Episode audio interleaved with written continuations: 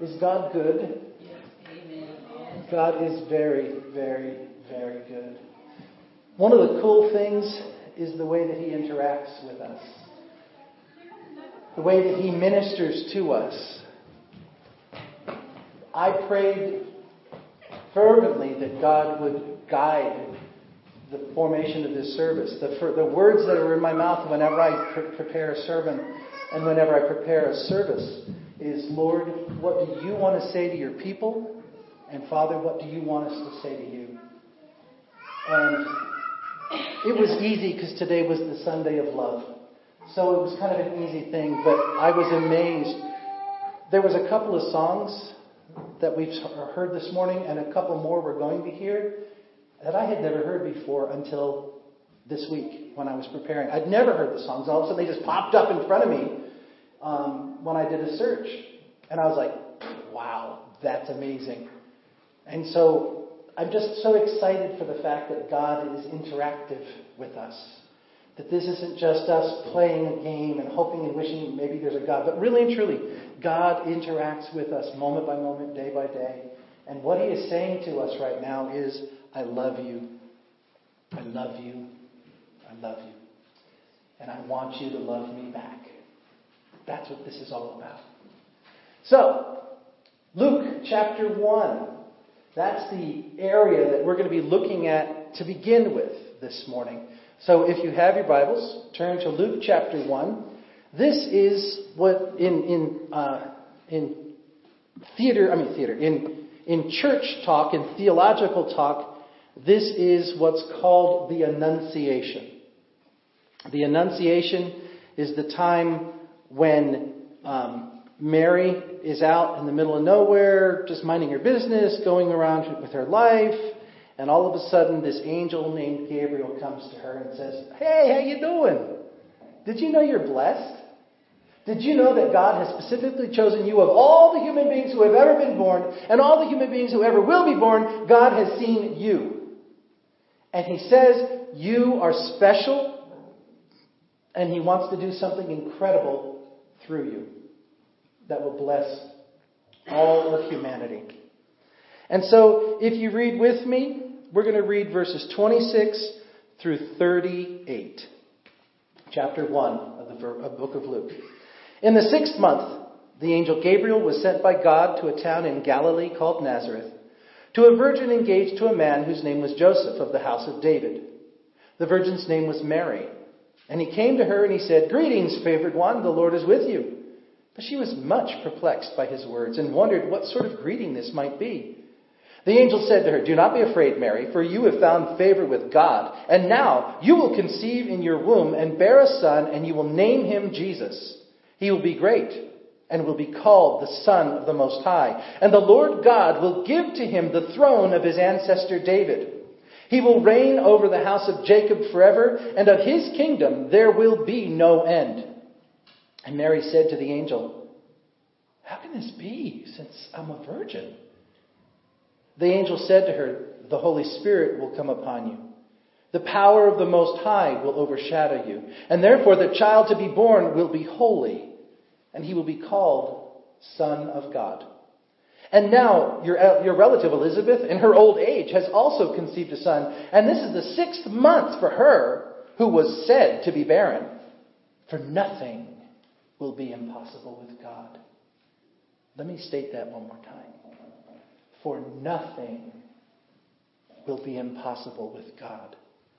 Then Mary said, Here am I, the servant of the Lord. Let it be with me according to your word. And then the angel departed from her.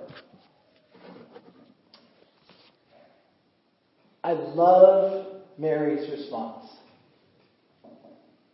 I don't know that it would have been my response. I think I would have been too freaked out. I don't know what I would have said or done. But think about, and we don't have time this morning to go this direction, but think about what she was accepting. All of the horrors she was going to endure as a result of that one yes. She literally was potentially opening herself up for stoning, meaning she was going to be killed. That was part of the culture that day, of that day. But she didn't she didn't go there, she didn't fuss, she didn't fume. She questioned. She said, I don't understand how this is possible because I'm a virgin.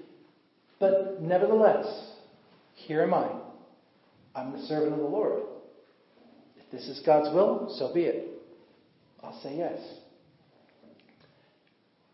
And then if you look back in this section that we just read, actually, if you look, yeah, if you look back, verse 32 and 33, the angel says to her, He will be great, he will be called the most, the Son of the Most High, the Lord God will give to him the throne of his ancestor David, and he will reign uh, over the house of Jacob forever, and of his kingdom there will be no end. You don't see it, but on the notes that I get each week for the scriptures that are coming up, the scripture for this week was 2 Samuel chapter 7. And I'm like, what? What does that have to do with Christmas? The, the, and how in the world does that tie in with this story of the Annunciation of Mary? Because if you read through the scriptures, I mean, the, the, the, the lectionary scriptures, there is the Magnificat, which is the, the, prayer that Mary gives after she is greeted by her cousin Elizabeth. There is this section of the um, Annunciation, there's some Psalms that talk about the love of God. And then there's, uh, there's a, the, the, um, something out of Romans which talks about God's power and his strength. But then the Old Testament lesson is King David. And it's a crazy thing. Because King David, the story about him, is David's desire to give a gift to God. And when I first read it, I thought, well, that'd be a cool little twist. We could talk about what do we give to God and what, and that's not the path that the Lord took me down. But, but in this particular section of Scripture, David has this intense desire.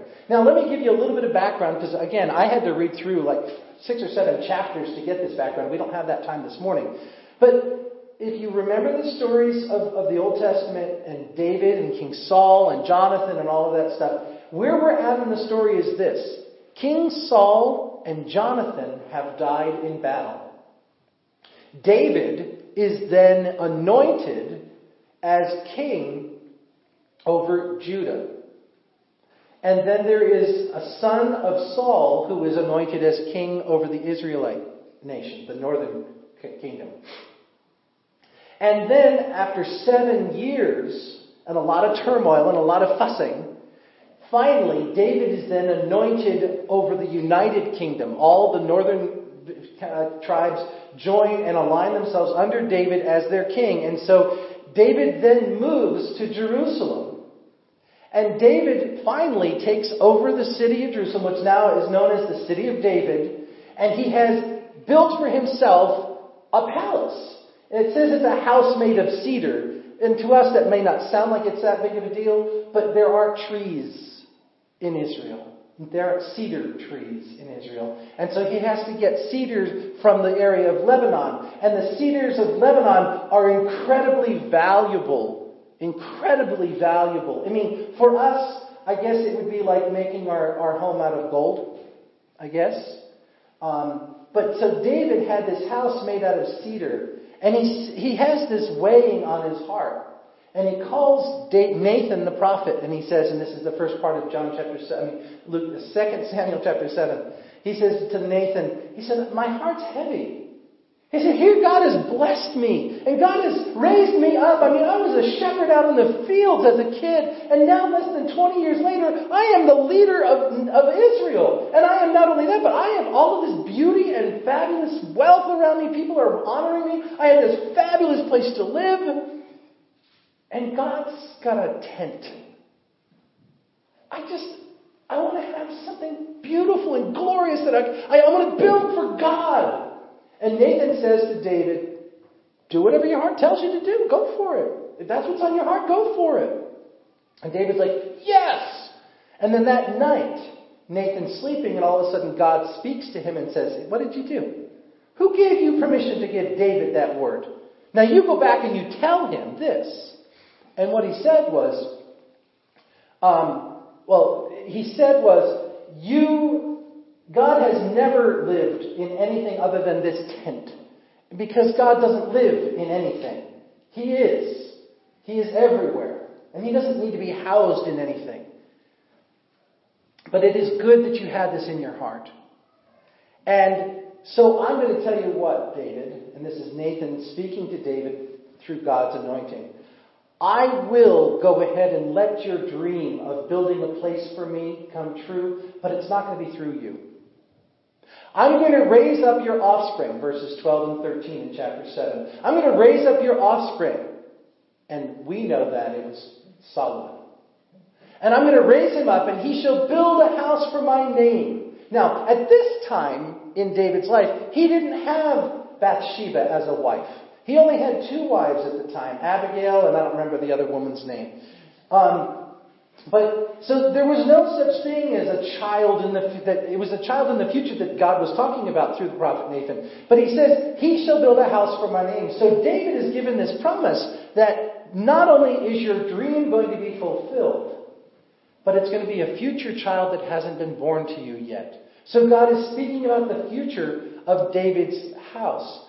But then Nathan, through God through Nathan, says something to David that is amazing, and it's verse 16 of chapter 7. He says, Your throne shall be established forever.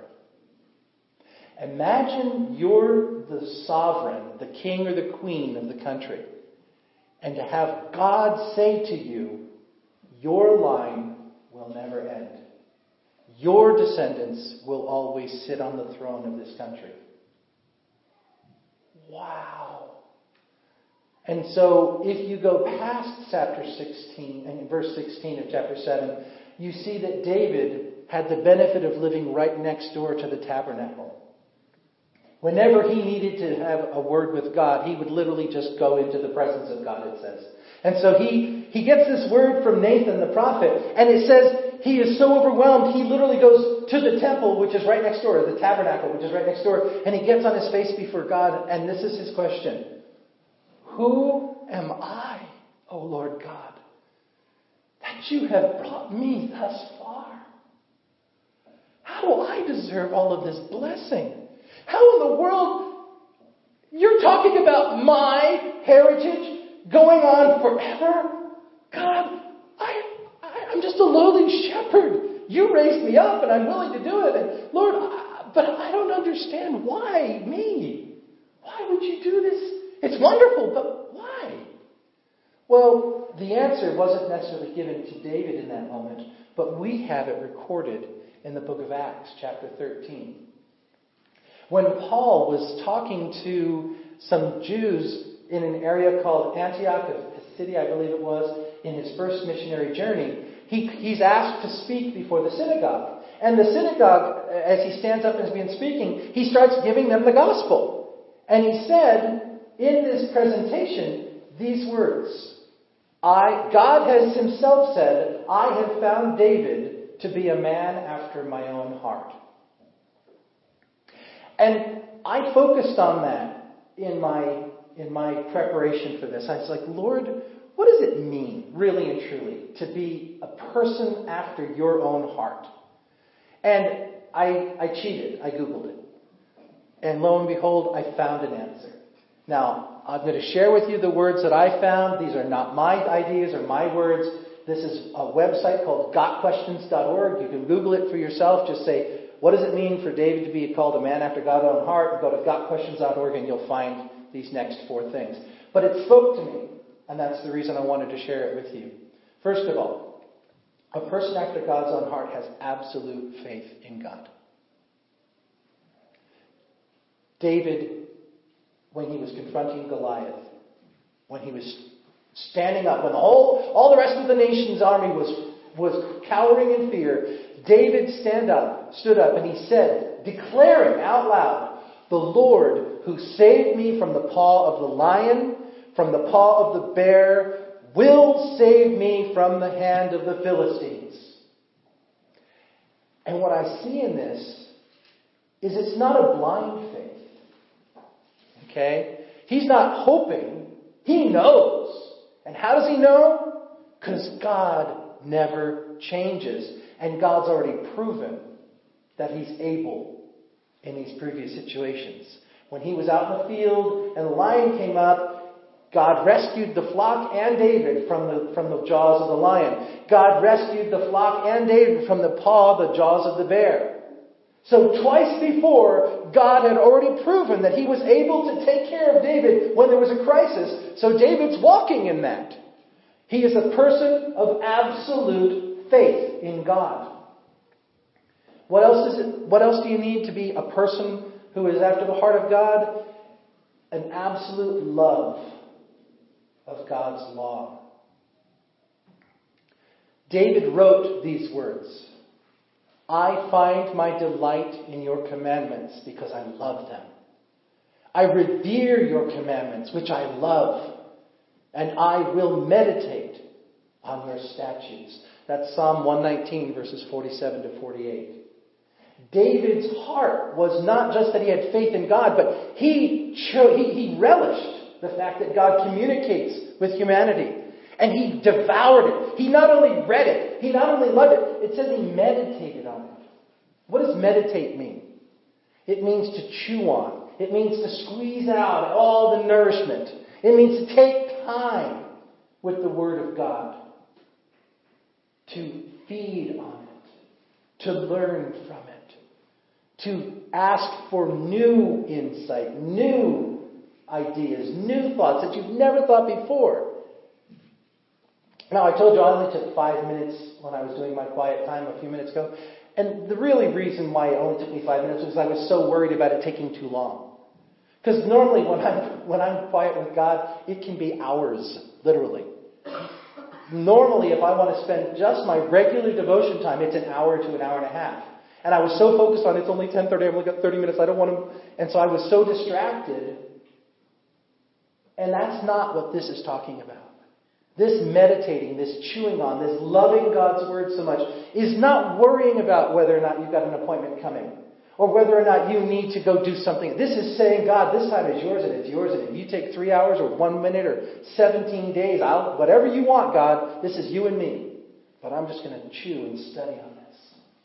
the other thing is for to be a person who is after God's own heart, they need to be truly thankful. Philippians chapter 1, which is not David's words, but Philippians chapter 4 tells us, in all things, by prayer and petition, with thanksgiving, make your requests known to God. With thanksgiving. Yet pray, yet petition God, but also thank Him.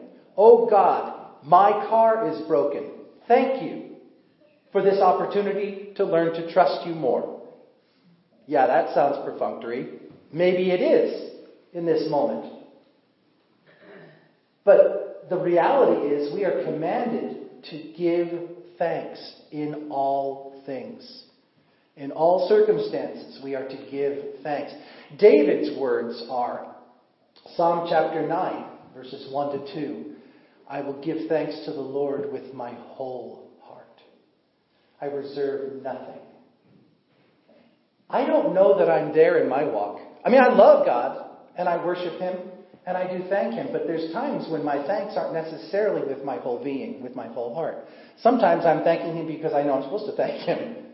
But do I genuinely, truly, honestly say, you know what, God? Whatever you want, I thank you, God, for what's happening in my world right now. I thank you and I give you praise and I'm just going to rest. Your name is a strong and mighty tower. Your name is a shelter like no other. Your name. That's what this is talking about. Can you truly say thank you, God, when you have a diagnosis of cancer? Can you truly say thank you, God, when you may not see another Christmas? Can you truly say thank you, God, when you may be losing your home because of financial ruin? That's the kind of person that is a person after God's own heart, who abandons all and gives praise, honor, and glory to Him and says thank you in all circumstances. And the fourth thing that I found in this Google search of what it means to be a person after God's own heart is someone who is truly repentant. Now, repentance means I know that I have sinned and I confess it But not only do I confess my sin, but I turn away from my sin with the intent that I never want to do it again. It's totally different from saying, Yeah, I know I'm wrong. I'm guilty. That's not repentance. Repentance is coming up with a plan so you never have to confess again because you'll never do it again. That's the intentionality of being repentant. And these are the words that David used. Now, before I show you the words, let me tell you that David's most heinous sin was having an affair with a woman that he lusted after. And then, after he finds out she's pregnant, he tries to manipulate the situation to get her to sleep with her husband so it'll look like the baby is her husband's. But the husband refuses to do that because he's an honorable person. He's come back from war and he's, I can't sleep with my wife and have comfort when all of my comrades are out in the field. No, I'll just sleep here in the streets. And so David's like, oh, crud, it didn't work. And so David then sends a letter in the hands of the man back to the commander saying, make this guy die. I need him to disappear off the face of the earth. And so the commander does indeed that. And so Uriah is killed in battle. And the words come back to David the deed is done. And then he's found out and called out by the same prophet Nathan. And then David writes these words Psalm 51. The whole psalm is a, is, a, is a plea from David's heart to be reconciled with God, to be forgiven for his horrible sin of adultery and lust and murder and deceit and deception and much, much more. And he says to God in his prayer, Create in me a clean heart, O God. Then I will teach others who transgress your ways and other sinners to return to you. Create in me a clean heart, God, not just so that I can be clean and feel good about who I am, but so that others who are stuck in their own stuff can turn to you and be made right again. It's not just selfish. It's with the intent of seeing the kingdom of God expand, with seeing people who are stuck in their own sins come to health and wholeness and healing through the blood of Christ. That's what it means to be truly repentant how do you be a person after God's own heart? You have absolute faith in God. You absolutely love God's law to the point where you chew on it every single day for as long as you can. You truly are thankful to God in absolutely every circumstance, regardless of the situation. And when you do fall because of your humanity or because of your willful choice, you can truly repent of your sin, not only because you want to get rid of the guilt, but because you don't want to bring harm to the kingdom. And because you want others to come forward to the Lord Jesus Christ and receive salvation and help and healing for themselves. That's what it means to be a person after God's own heart. But that's not the whole point of this. That's just one little part of this. You see, I, I didn't want to do this, but God told me to do this because you need to hear these words. My wife and I got married in 1980. And being the good Nazarenes that we are, we spent our honeymoon at the Nazarene General Assembly, which was a convention for business meetings for the church. And um, it was a wonderful time. Oh, by the way, her parents came with us because, you know, it's cheaper to have one vehicle than two. And so we did our honeymoon with her parents at a convention.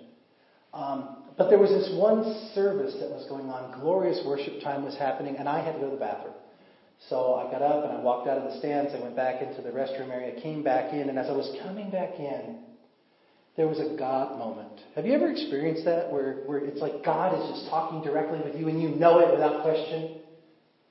Well, this God moment for me was I was walking back in and I was looking up at the platform and I, I, I, I even wrote it in my journal like, this is really crazy. I shouldn't even be saying this. I feel awkward saying it in my journal. Now I feel really awkward saying it here. God whispered to me, one day, Bob, you'll be on that stage.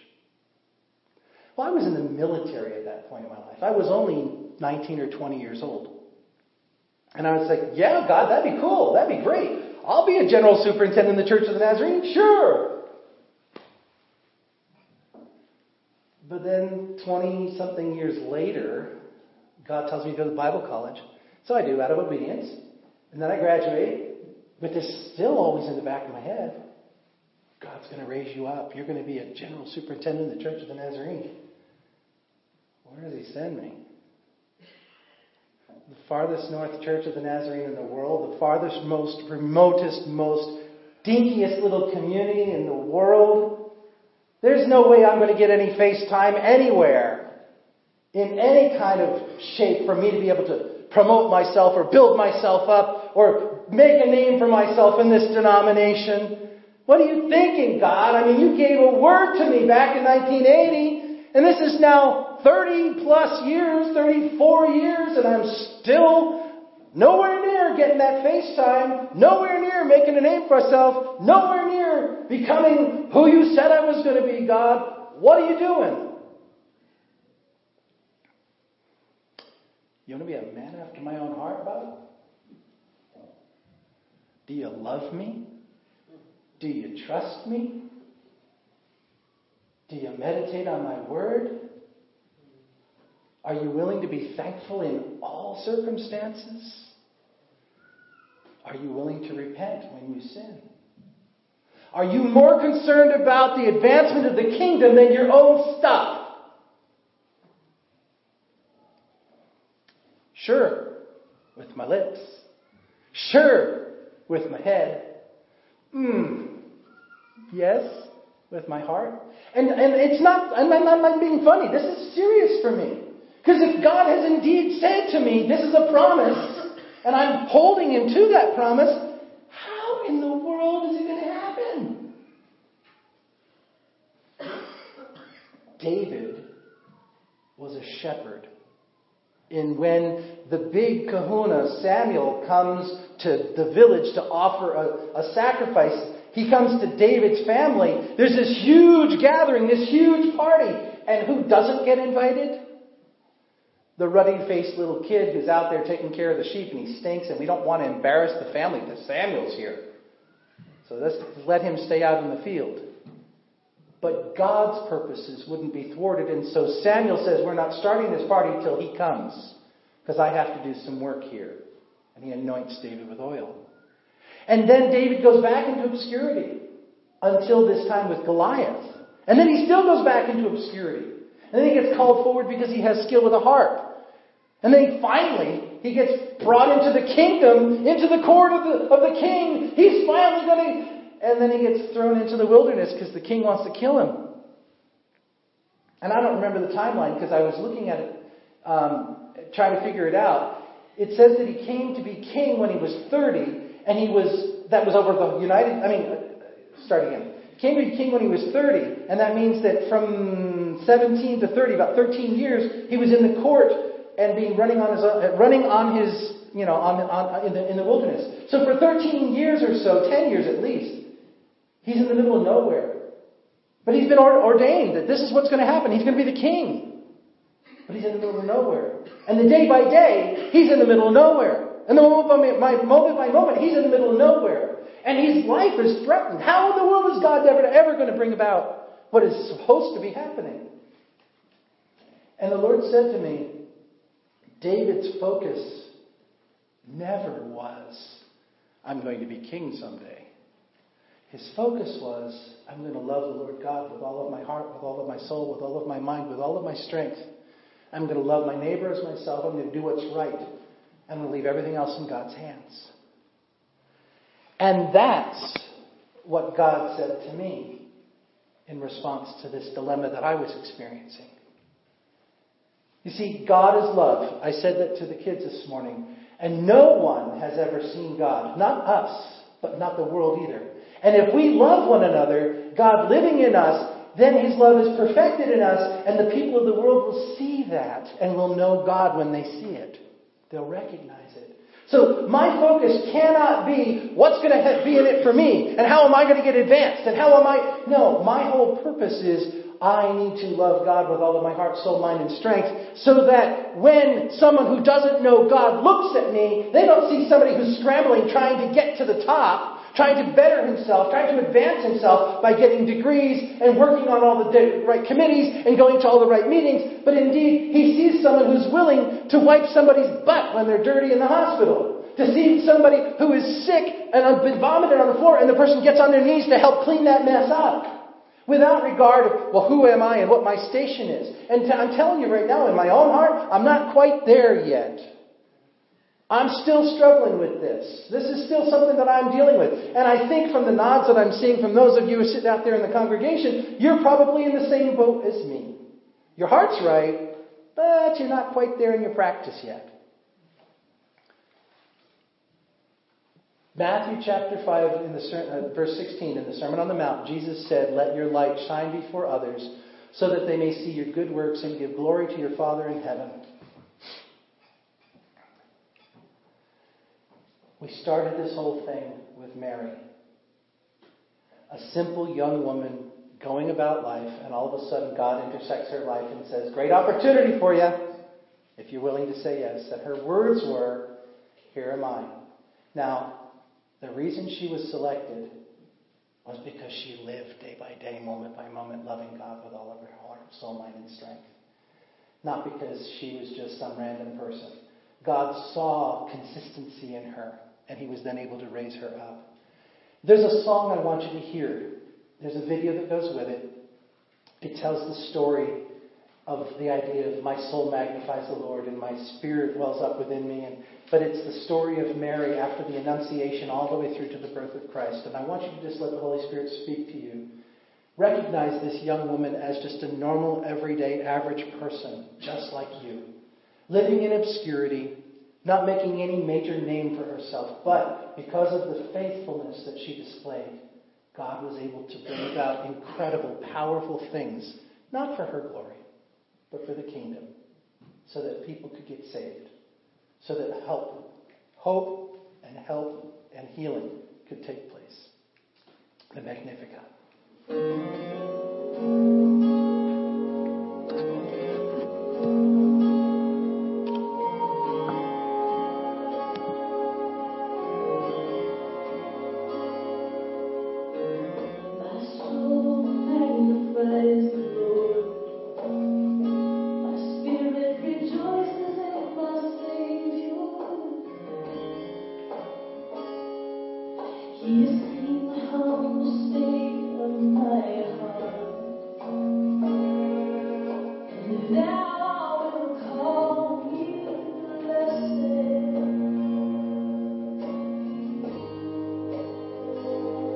Nation.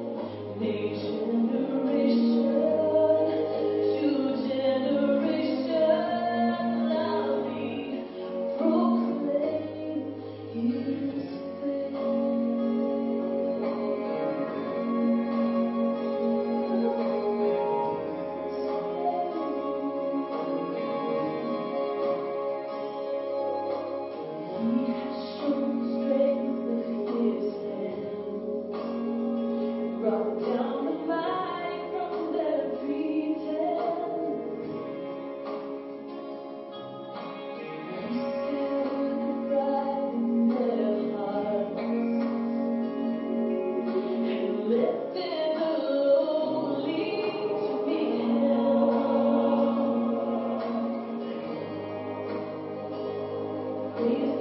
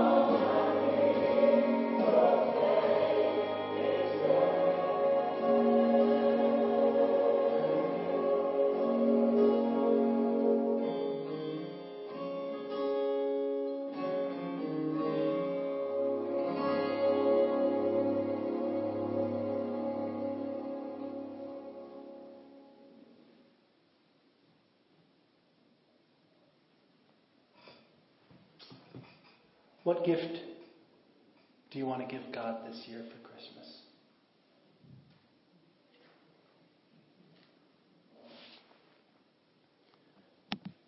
We're going to spend a few time, moments uh, getting ready to take communion. I'm going to ask that folks that are going to be serving, if they'll come up.